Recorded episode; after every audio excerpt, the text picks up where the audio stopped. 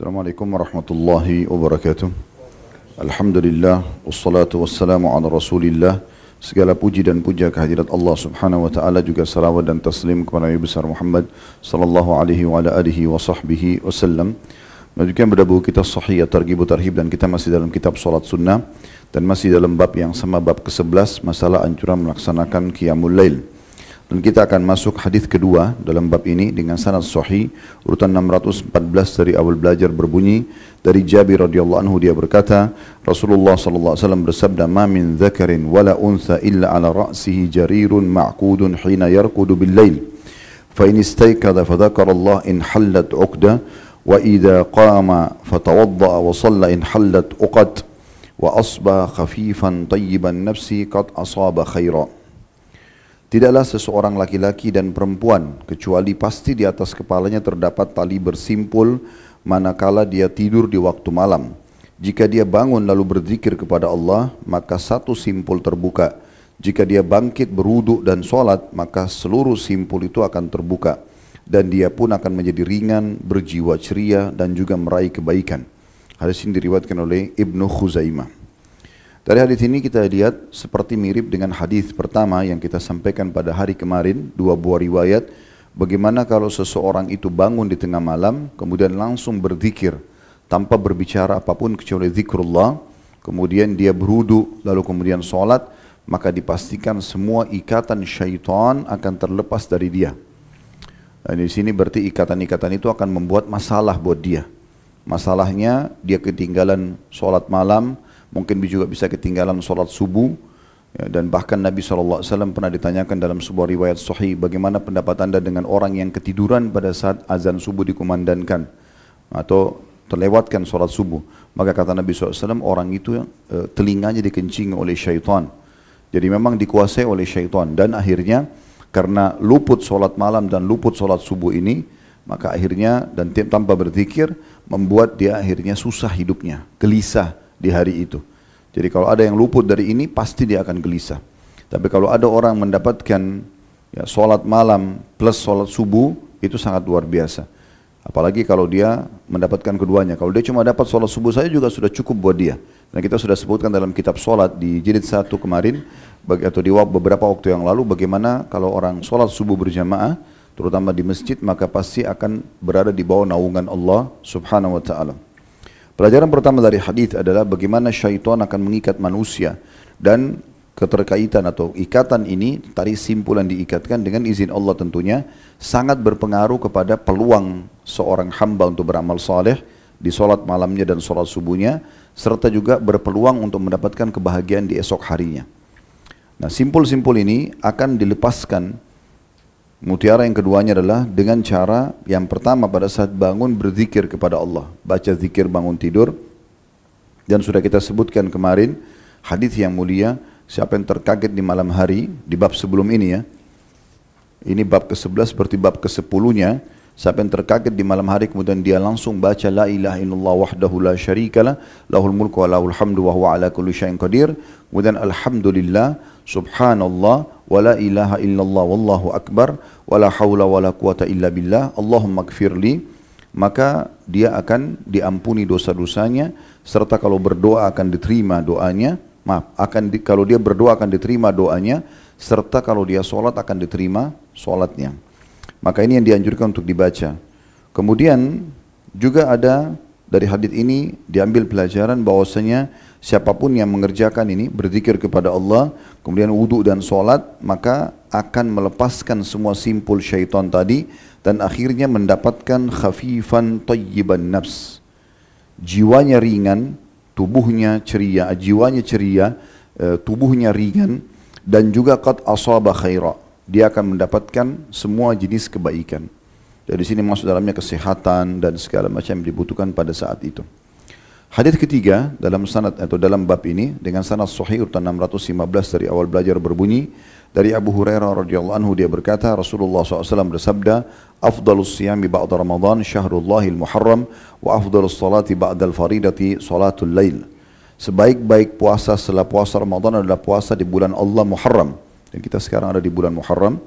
Dan sebaik-baik solat setelah solat fardu adalah solat malam Hadis ini diriwayatkan Muslim, Abu Daud, Tirmidzi, An-Nasai dan juga Ibnu Khuzaimah dalam sahihnya. Dari sini kita ambil pelajaran yang pertama adanya anjuran untuk berpuasa sunnah dan yang paling ditekankan adalah di bulan Muharram. Tentu maksudnya di sini bukan puasa khusus Muharramnya kecuali kemarin yang sempat kita kerjakan 9 dan 10 Muharram, Tasu'a dan Ashura hari Ahad dan hari Senin kemarin. Uh, kemudian juga masuk dalamnya adalah puasa-puasa Senin Kamis dan juga Ayyamul Bid atau tiga hari setiap bulannya. Kemudian pelajaran yang lain adalah bagaimana solat yang paling afdal setelah solat wajib adalah solat malam. Dan cukup banyak hadis menjelaskan masalah nanti kita bacakan setelah ini atau di pertemuan akan datang di bab ini banyak sekali hadis yang berhubungan dengan masalah ini. Ada puluhan bahkan mungkin bisa katakan ratusan hadis tentang masalah solat malam yang harusnya tidak luput bagi setiap muslim. Tapi di antaranya kata Nabi SAW justru kemuliaan seorang muslim dalam dirinya adalah solat malamnya. Dan kata Nabi SAW jangan kalian tinggalkan solat malam karena dia adalah kebiasaan orang-orang soleh sebelum kalian.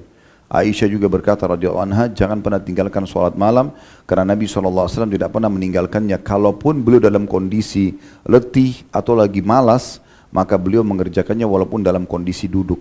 Inilah waktu teman-teman sekalian di mana kita saatnya bermunajat dengan Allah Subhanahu wa taala. Andai saja kita diberikan peluang untuk datang ke istana merdeka, meminta hajat kita kepada presiden di waktu tertentu mungkin kita tidak akan sia-siakan. Mungkin kita akan begadang menunggu waktu yang kita sudah ditentukan untuk diterima sebagai tamu di sana. Ini kita tidak datang ke istana. Allah subhanahu wa ta'ala datang kepada kita. Hadis tentang turunnya Allah di sepertiga malam. Allah datang ke bumi, kemudian menanyakan kepada para malaikat apakah ada hambaku yang meminta tolong, saya bantu. Ada yang punya hajat, saya penuhi. Adakah yang ya, bermohon ampun, maka saya maafkan. Maka kesempatan emas. Ya. Dinukil sebuah kisah sebagai penutup.